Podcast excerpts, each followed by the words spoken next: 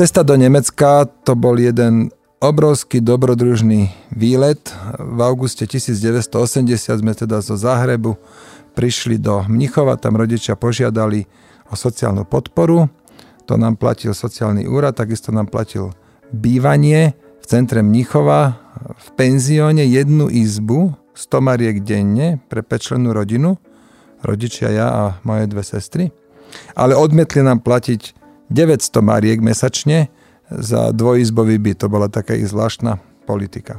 Samozrejme, ako prvé požiadali rodičia o azyl, ktorý sme dostali v decembri 1980, čiže po 5 mesiacoch a po roku v lete 1981 už mohol môj otec pracovať ako zubár. Našiel si prácu v Porúri, to je na západe Nemecka, približne v strede, kde sú tie veľké mesta, Essen, Düsseldorf, no tak je tam aj také jedno menšie, asi pol miliónové, ktoré sa volá Gelsenkirchen. Tam sme teda bývali ďalšie dva roky. Ja som chodil do školy, do Hauptschule v Mnichove, 7. trieda. Čo bolo celkom chytré, tam boli každý deň dve hodiny intenzívneho kurzu Nemčiny, takže som sa veľmi rýchlo dostal na pomene dobrú úroveň Nemčiny a už keď som išiel do 8. triedy na Realschule v tom meste Gelsenkirchen, tak som už hovoril celkom obstojne. Tam som chodil aj 9. triedu a potom sme sa opäť stiahovali. Stiahovali sme sa do mesta na juhu v Baden-Württemberg, e, mesto Pforzheim, preto lebo v tesnej blízkosti tohto mesta, to je asi 100 tisícové mesto, môj otec si mohol otvoriť svoju vlastnú prax zubárskú prax.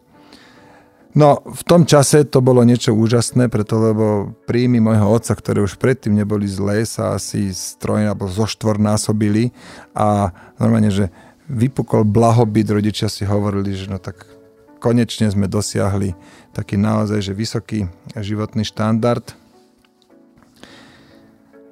Roky teda ubiehali jeden za druhým, my sme bývali v tom meste Pforzheim, a rodičia vymysleli, že idú stavať rodinný dom. To, ako sa neskôr ukázalo, nebol vôbec dobrý nápad, preto lebo v roku 1985 prebehla v Nemecku zdravotnícká reforma a príjmy zubárov výrazne klesli. Moji rodičia tento dom nestihali splácať, to bolo samozrejme uverované a museli ho predať. Ja som vtedy mal 17 rokov, mal som motorku, to bolo celkom fajn a chodil som už na technické gymnázium do Pforzheimu, tam som strávil 11., 12. a 13. triedu.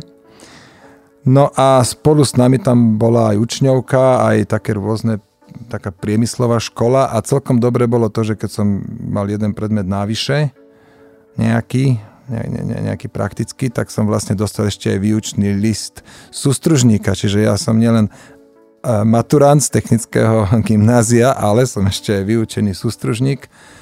To o mne nikto nevie.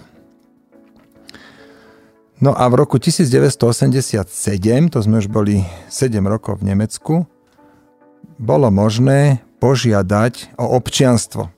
Po 7 rokoch rezidencie teda moji rodičia požiadali o občianstvo. Ja som to odmietol, preto lebo podmienka bola vzdať sa československého a to mi nejak stále nesedelo, nechcel som sa vzdávať československého občianstva. Ja som vždy teda plánoval sa nejakým spôsobom niekedy vrátiť domov. Samozrejme, netušil som v 87, že dva roky na to bude revolúcia. V septembri, v oktobri 87 som odišiel študovať do Mníchova a začal som študovať fyziku.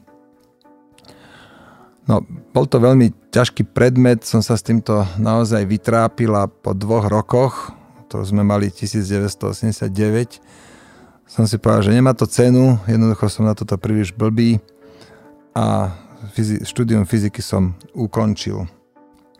Prešiel som na ekonómiu, na podnikové hospodárstvo, tiež v Mníchove a to bolo teda veľmi ľahké, hlavne ešte ja taký rozbehnutý z tej fyziky a zrazu na tej ekonomii som patril k najrýchlejšie študujúcim študentom, preto lebo z 11 predmetov, ktoré boli naplánované na 4 semestre, som 7 urobil v prvom semestri.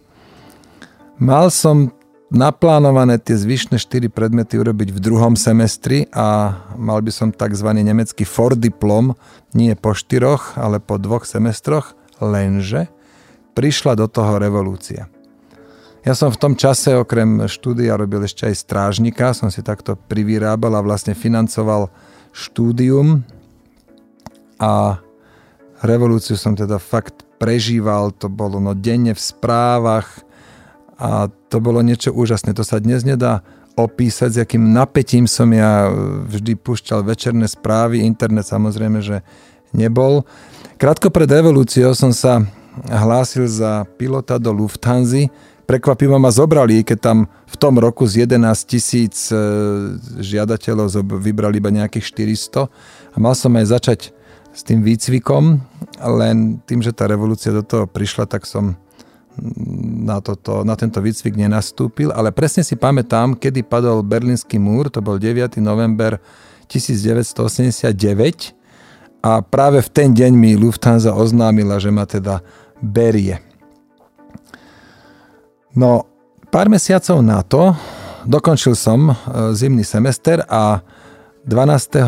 marca 1990 som sa prvýkrát vybral do Československa po takmer desiatich rokoch.